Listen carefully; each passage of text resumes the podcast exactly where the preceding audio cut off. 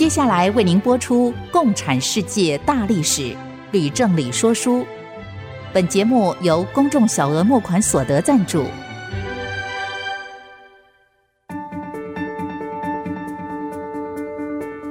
共产主义的兴衰影响近两百年来的全球局势。认识共产主义，才能掌握二十一世纪的国际发展。全球视角，大历史观点，欢迎收听《共产世界大历史》，吕正理说书。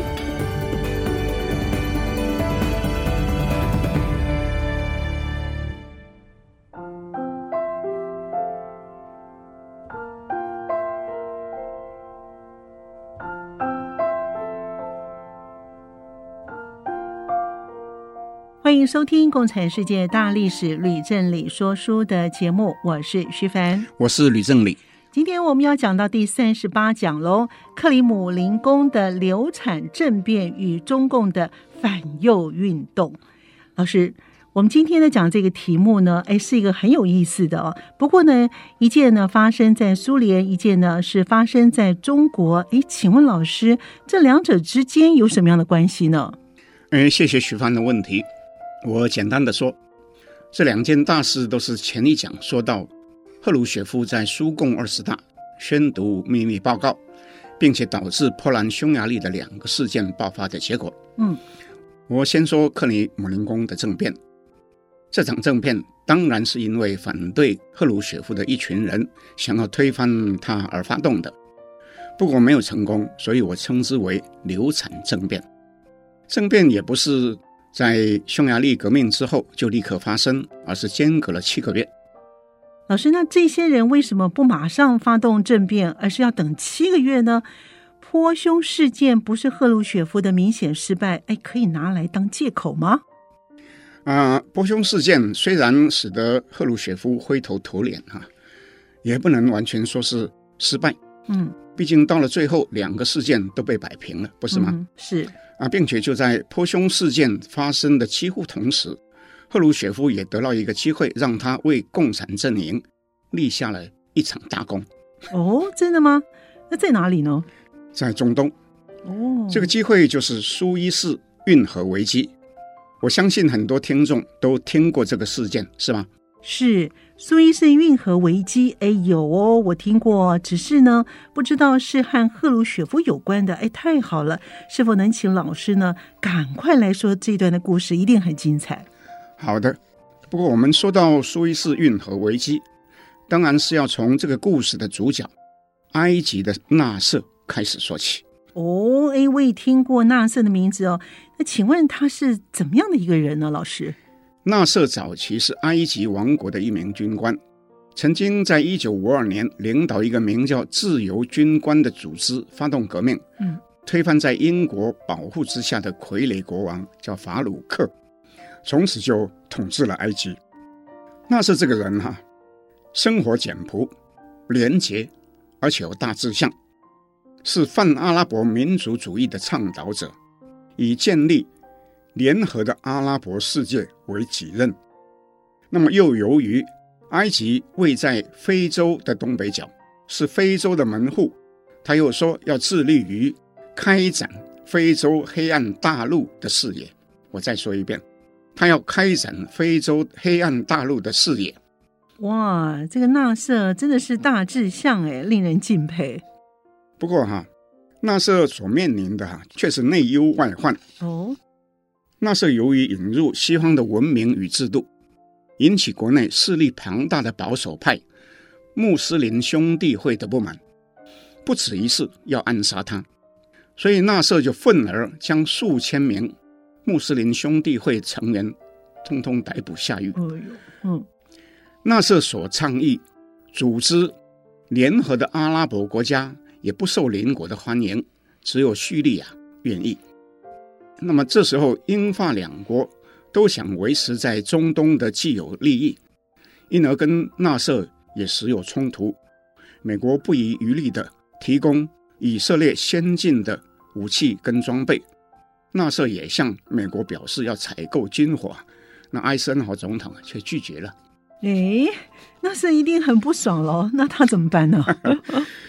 那事有凑巧，在我们上一讲讲到万隆会议之后，对，那时候就经由周恩来的牵线，而与苏联开始有联系，由此就获得了先进的武器。那美国知道以后大怒，跟英国一致决定要取消资助埃及兴建阿斯旺水坝的工程。嗯。那时候也大怒啊，嗯宣布要把苏伊士运河收为国有。英法两国哈、啊，由于在苏伊士运河都有将近一半以上的持股，都被没收了，那我们没有办法忍受，于是就联合以色列，在一九五六年十月入侵埃及，占领了西奈半岛及运河的大部分的地区。那全世界各国都震惊了，所以包括苏联、美国都。群起指责啊！那苏联甚至发表声明，暗示不惜动武。那英法跟以色列最终就被迫撤军了。嘿，老师，我有个疑问呢：美国跟英国还有法国，不是一向都站在同一阵线吗？又一向支持以色列吗？为什么也对这三个国家施压呢？这有两个原因。是，第一，这三国这一次都做得太过分了。美国很难找到什么理由来支持他们。嗯，那么第二呢，如同我们前面所说的，事有凑巧，在苏伊士运河危机发生的时候，匈牙利也正在发生革命。嗯，那么徐凡，你想，嗯，美国既然是指责苏联出兵到匈牙利，能不去指责英法两国出兵到埃及吗？当然不能啊，否则呢就会被批评有两套不同的标准啦。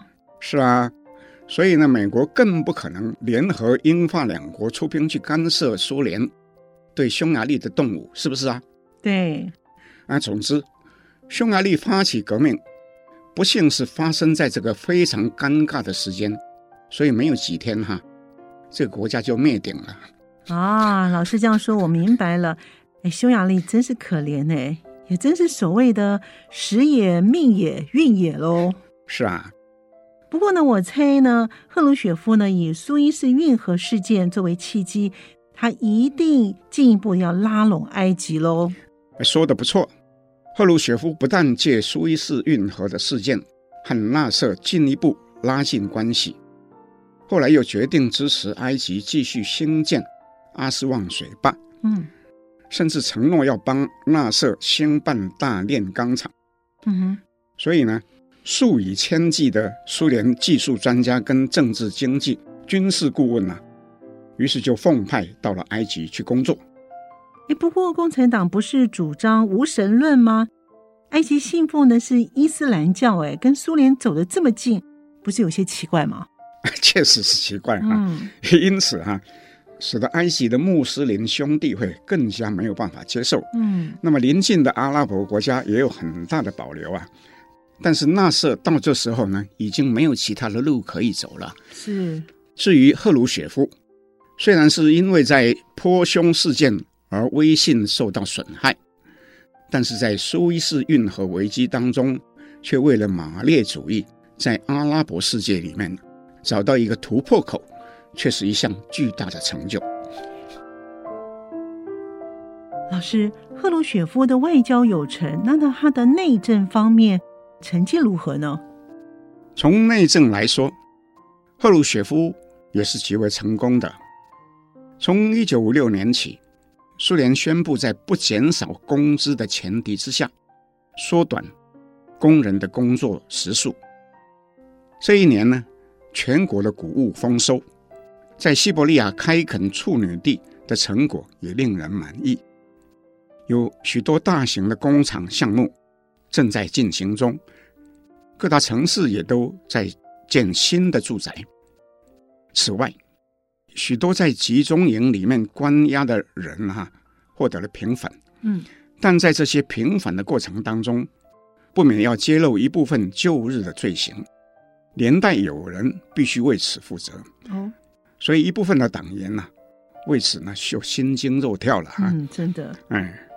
那赫鲁雪夫又因为坚持要取消支付给党政高官的津贴，并且裁撤许多中央部会将权力下放给地方的政府，也得罪了很多苏共的高层的人士啊。嗯哼。那么这些人里面有很多原本呢就不满赫鲁雪夫公开揭露史达林的罪行，这时候就暗中串联啊，就企图把他拉下了马来。哇，那这样的话就必定会发生政变喽。啊，是的，后来果然就发生了。好，我们先休息一会儿呢。不过呢，在这边我们要提醒我们的听众朋友，我们的节目呢同步也会在 Apple Podcast 跟 Google Podcast 上架。如果呢你在 Podcast 的收听的话，欢迎您按一下订阅，就会收到我们每一集的节目，方便收听。也喜欢我们的节目的话呢，请你到 Apple Podcast 的评五颗星，并且留下你的心得，给我们的支持跟鼓励了。休息一会儿，马上回来。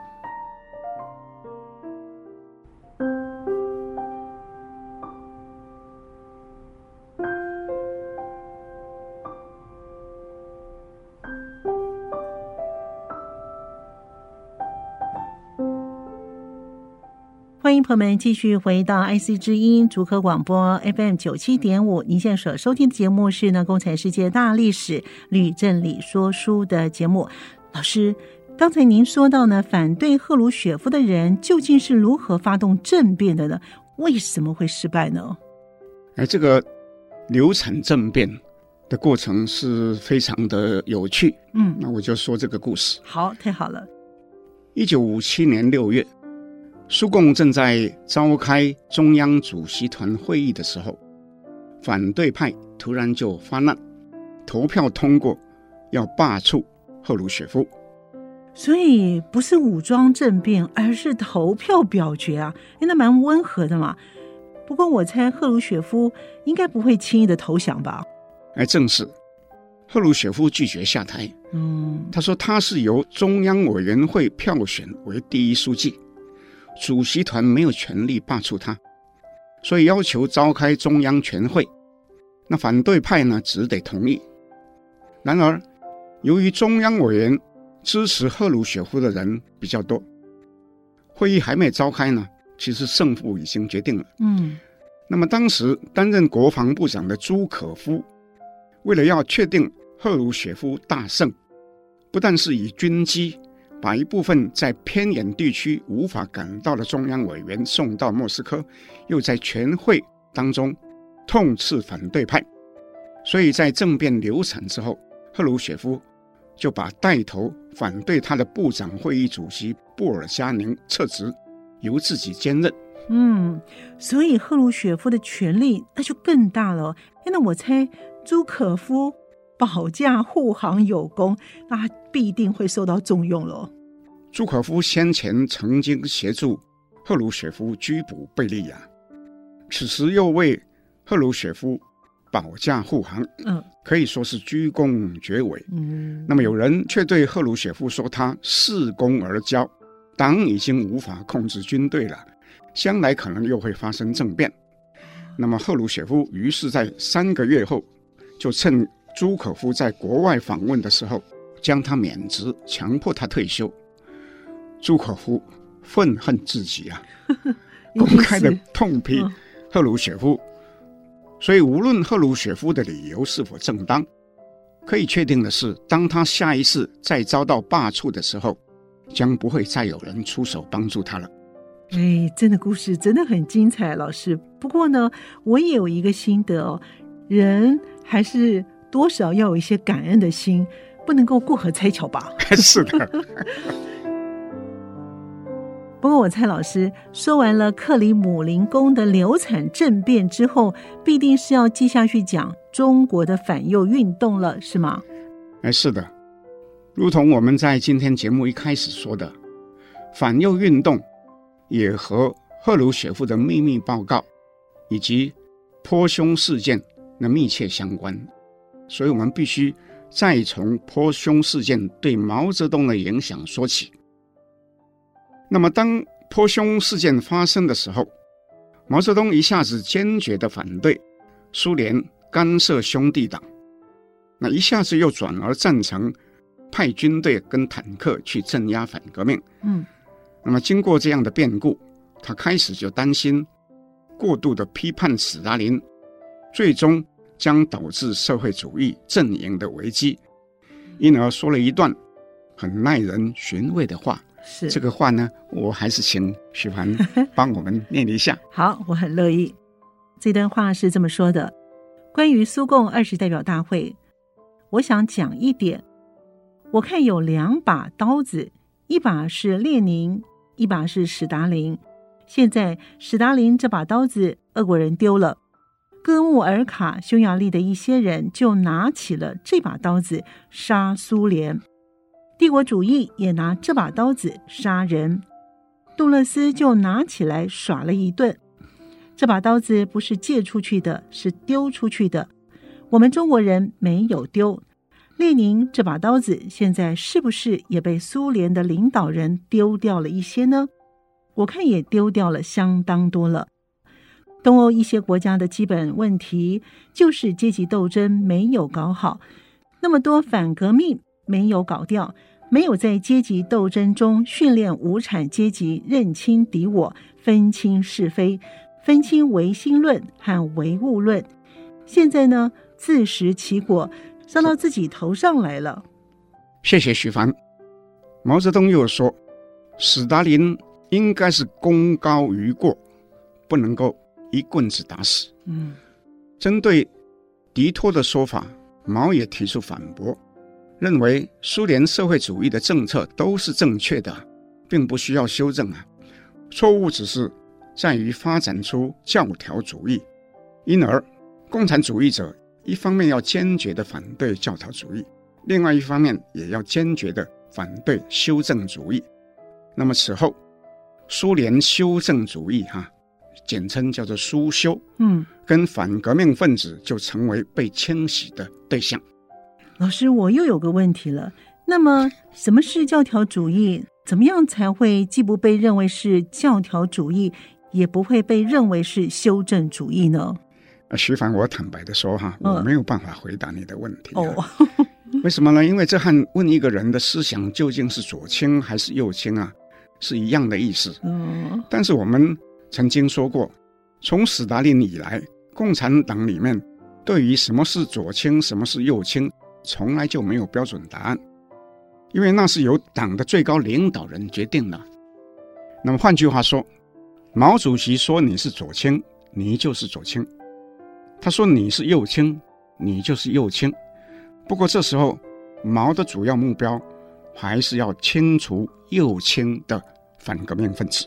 哦，那毛主席打算怎么样来清除右倾反革命分子呢？那我们回溯到五零年代初期，毛曾经提出一个“百花齐放”和“百家争鸣”所谓的“双百政策”的说法。那鼓励文艺界跟知识分子多多发表意见。有一部分人就大胆地提出来了。那其中最突出的是一位知名的作家，名字叫做胡风，他竟然公开指责。共产党是钳制的思想，窒息了文艺创作啊！不要了，毛大怒哈、在一九五五年亲自发起大整肃，逮捕了胡风跟其他九十几人啊，把他们定性为胡风反革命集团。胡风被判处十四年徒刑，从此以后哈、啊，知识分子。就不敢再说话了哈，嗯，不敢再表示任何意见。那么这时候，毛既然是说要搞掉更多的反革命分子，便决定要引蛇出洞，嗯，来一个一网打尽。哦，于是就再提双百政策，公开表示希望知识分子跟各民主党派放胆的批评，共同的监督共产党，来协助共产党整风啊。我记得老师说过，哎，在延安时代呢，毛也曾经说要请大家发表意见，结果呢，有个王石卫呢就说实话了，反而被整肃，引发了延安整风运动，连累了一帮人。老师刚才您说的胡风事件，又害得一批人被整，哎，那么这个时候应该不会再有人敢说什么话了吧？啊，你说的不错，毛等了很久，还是没有人敢表示意见。嗯，于是又再提出保证，说知无不言啊，言无不尽，言者无罪，闻者足戒，有则改之，无则加勉。他又下令把三份重要的报纸都转交给民主党派主办，同时指示中央统战部举办十几场的座谈会，邀请知识分子参加。那么民主党派的人士于是就渐渐信以为真哈。嗯，其中势力最大的一个叫做中国民主同盟啊，简称民盟的成员就纷纷开始发言了。哎呀，这些知识分子真是好骗呢！两次被骗还不怕，要被骗第三次是吗？老师，徐帆，很不幸你说对了哈。嗯，一九五七年五月哈，民盟的副主席兼《光明日报》的社长叫张伯钧，在一次座谈会里面。就建议要成立一个政治设计院，来讨论一些政治上的基本建设。嗯，他又建议说，大学里面的党委制度应该要检讨。那我补充一下，张伯钧的意思是说，大学里面只要有校长就好了，不需要再摆一个比校长还大的党委书记。那我必须说，这是一个胆大包天的建议，嗯、可以说完全呢。不要共产党了。对，张伯钧对改简体字也有意见。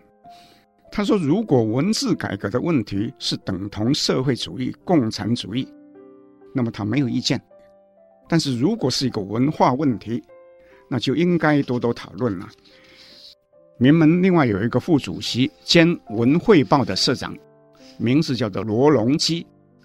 也建议成立一个特别委员会，要平反各种运动中的错误跟偏差。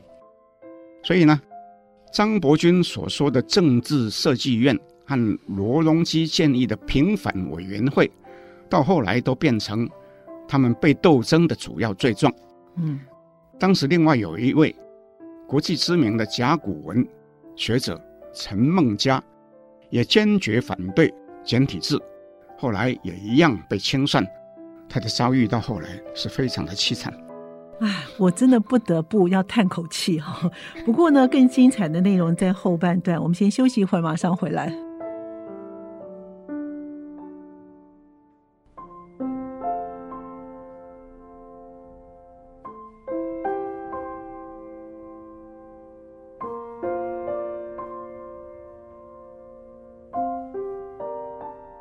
朋友们继续回到《共产世界大历史吕正理说书》的节目。我们的节目呢，在每个星期二的晚上八点钟播出，在每个星期六的下午两点到三点钟会重播。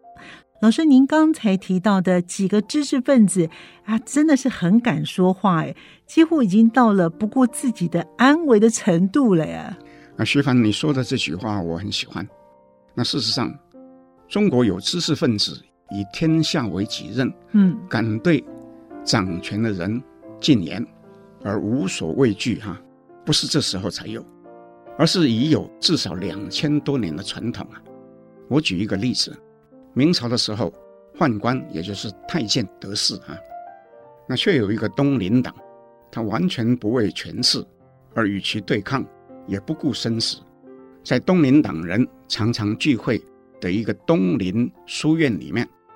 有一副对联，上面写着：“风声、雨声、读书声，声声入耳。家事、国事、天下事，事事关心呐、啊。”我相信哈，这就是张伯钧、罗隆基、陈梦家这些人哈，他言所当言的一种心态。所以，我们对这些人呢要尊敬，是要把刚刚说他们被骗两次，不过还要被骗第三次的玩笑话。给收起来，是没错，老师说的对哈，我也要收回来。我们真的是要对他们这肃然起敬哦，明明知道自己很危险，还是照做哦。不过呢，这三个人说的话呢，还不是大鸣大放的最高点。哇，那谁才是最高点的那个人呢？大鸣大放的最高点是《光明日报》的总编辑楚安平批判党天下。楚汉平的“楚”是储蓄的储。嗯啊，他发表一篇文章，以向毛主席和周恩来提些意见啊为题目。那他说什么呢？我也请徐帆念一下。好，他说呢，解放以后，知识分子都热烈地拥护党，接受党的领导。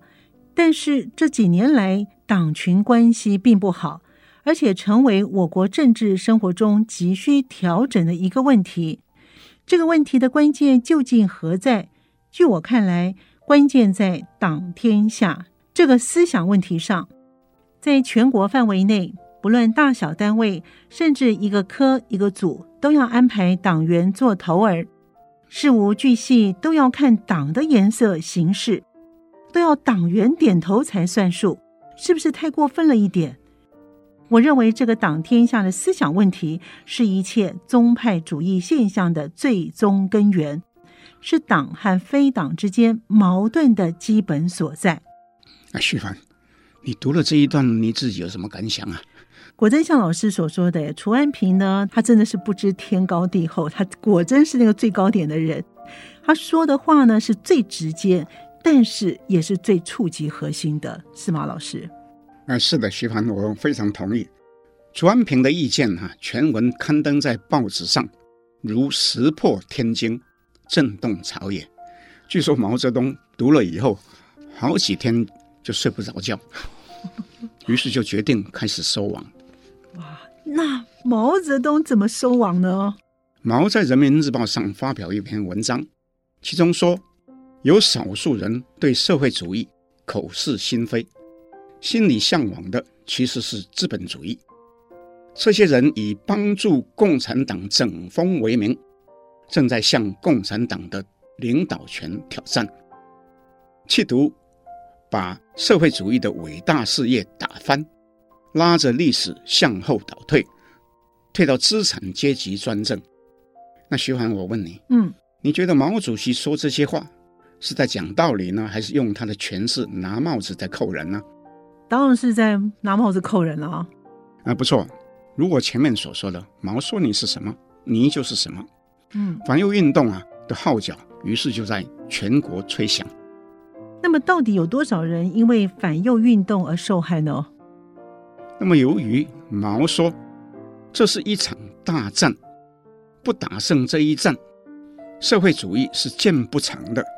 并且有出匈牙利事件的危险，那么他又说，右派大约占百分之一、百分之三、百分之五到百分之十，依情况而不同。那这百分之一到百分之十就成了各省、各县、各单位揪出右派分子的宽广范围。如我们前面所说，邓小平这时候是总书记，于是将整风。带向中央和地方，带向农村、工厂以及各级学校，因而株连非常的广。据估计，全国被划为右派分子的人数达到五十五万人，全部呢被迫不断的参加开会，接受批评，直到愿意写检讨书上缴。有一些人丢掉职位，也有些人被降级，大部分呢被迫接受。劳动教育，哇！能不能请老师举例说明劳动教育的例子呢？好，我就举楚安平为例子。好，楚安平在《光明日报》的总编辑的职位被撤掉之后，嗯、奉命在北京的一个小胡同里面养羊。嗯，张伯钧的女儿叫张怡和，在三十年后。曾经写了一本《往事并不如烟》的书，在里面叙述有关反右运动及后来文化大革命期间一些文化界、艺术界的人士的遭遇，在台湾和香港都是畅销书。嗯，在里面写到，楚安平说他有头脑，但社会不要他思考；他有精力。但国家不要他出力，他有才能，但国家不要他施展。啊，听到张颐和写的呢，我真的只能叹气哦。真不知道该说些什么才好。那反右运动里面受害的，其实不只是五十五万人，右派分子的家属、亲戚、朋友也连带受害。嗯，在生活、就学、就业都受到歧视，因而全国有三百万人以上遭到连累。凡是不享受到连累的人，就必须主动举发右派分子及其所谓的罪行，与其划清界限。因而，为自保而出卖亲友、同志、长官、老师的例子不胜其数啊！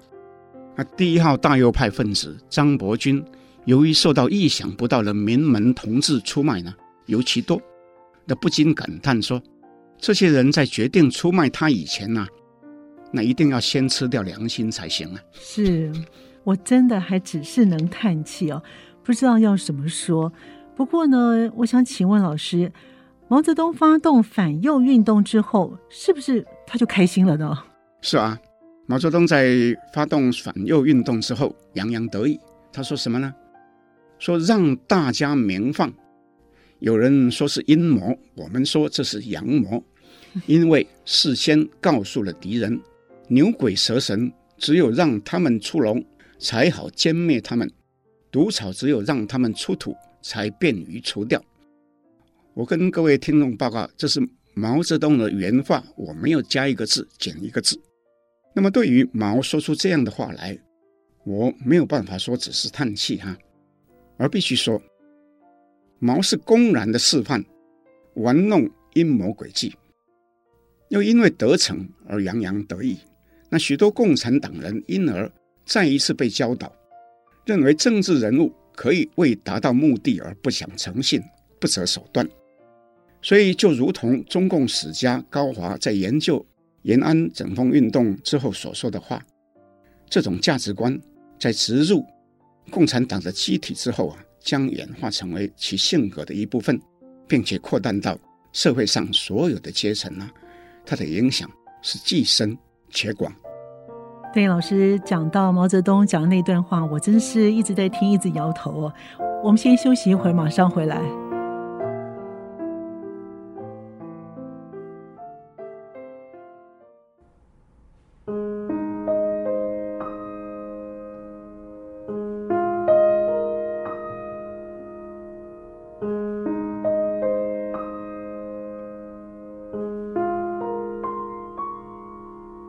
朋友们继续回到《共产世界大历史吕振理说书》的节目。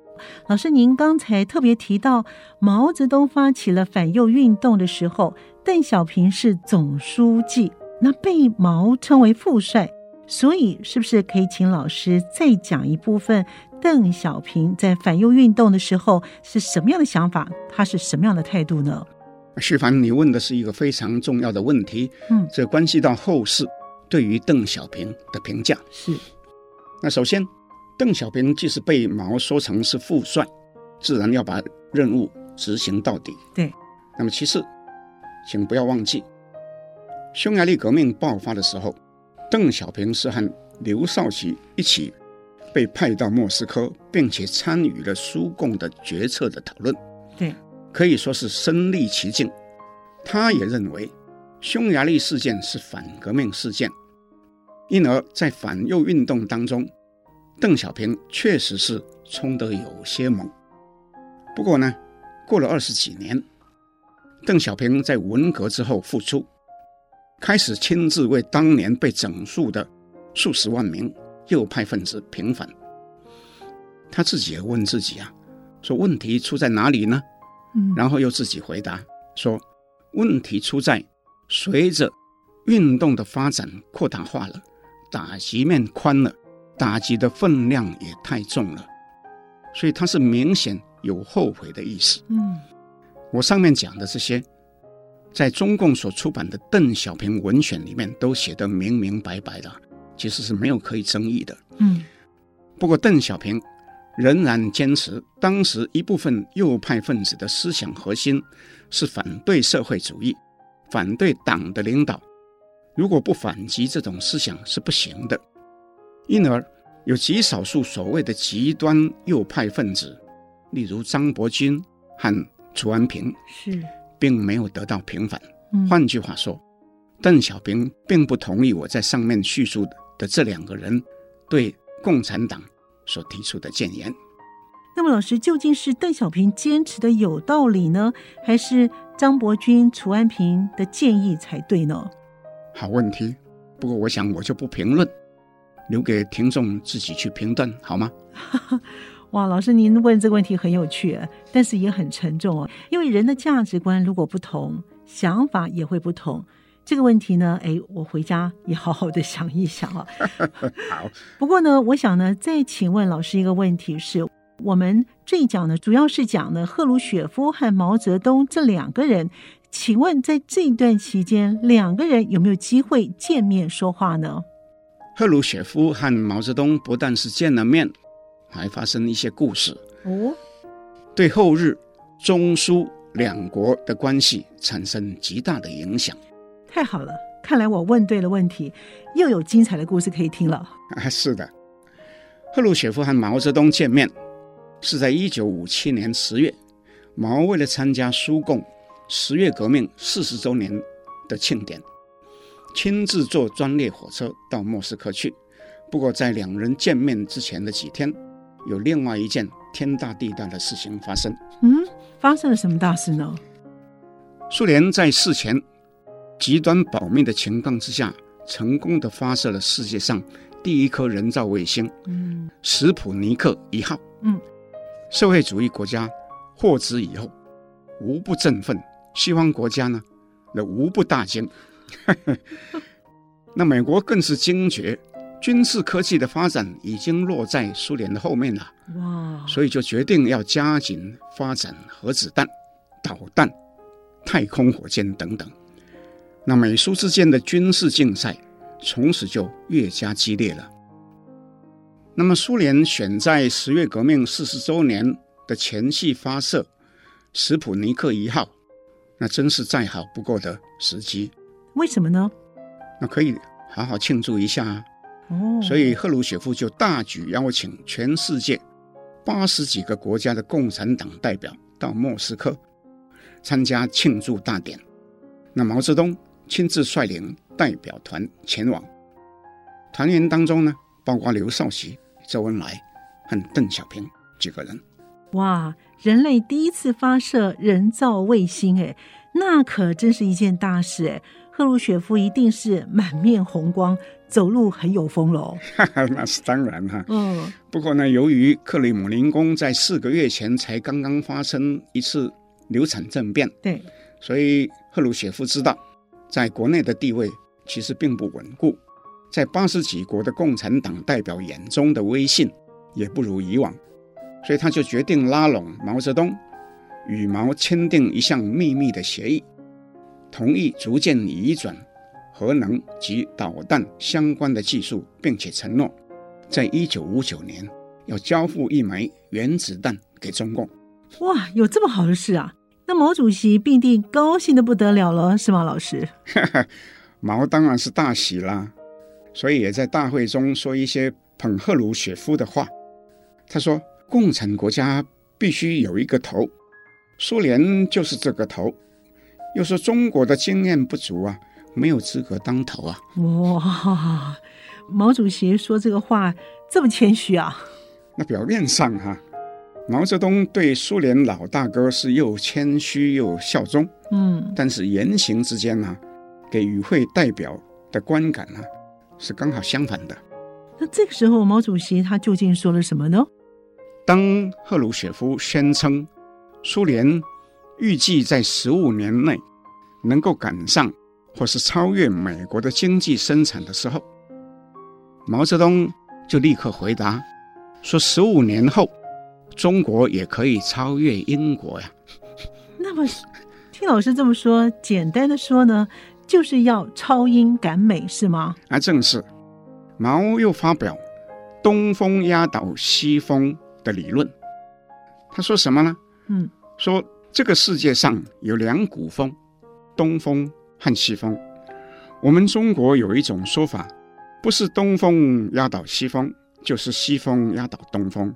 我认为啊，现在国际形势的关键是东风压倒西风，这就是说，社会主义的力量已经大大胜过资本主义的力量。哇，毛泽东的语气真的是越来越大了呀！这个比较像是他在讲话。不只是这样，我们还说了一些更刺激人的话。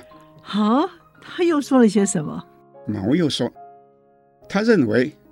第三次世界大战绝对无法避免，但是不用怕，因为美国不过是一只纸老虎，即使是原子弹战争爆发，社会主义国家也会取胜。以中国来说，如果帝国主义把战争强加于我们，而我们现在六亿人，即使我们损失其中的三亿人又怎么样？战争嘛，若干年后我们培养出新人。就会使人口得到恢复。哇，这个真的还是假的？死一半人也没有关系哦。这种话可以随便说的吗？那所以毛说完以后，那会场上就一片静默。我猜一定大家都吓呆了吧？还 不错。然后呢，意大利共产党代表就站起来问说：“那意大利会怎么样呢？”那毛回答：“谁说意大利一定会幸存下来呢？”哦这不是更吓人吗？意大利代表那后来要怎么说呢？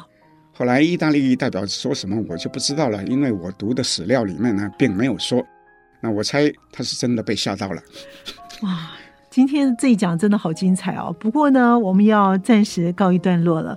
在节目的尾声呢，还是要跟大家分享的。节目除了在 IC 之音的官网 AOD 可以随选随听之外呢，也同步呢在 Apple Podcast 跟 Google Podcast 上线喽。也欢迎我们的听众朋友呢，在 Podcast 里面搜寻《共产世界大历史吕振理说书》的节目，记得要按下订阅，你就不会错过每一集的节目哦。今天我们就先暂时在这里跟我们的听众朋友说声再会了，谢谢听众朋友的收听，我们下次见。谢谢各位听众，我们下次见。明白过去，才能洞悉现在，展望未来。共产世界大历史吕正理说书节目由公众小额募款所得赞助播出。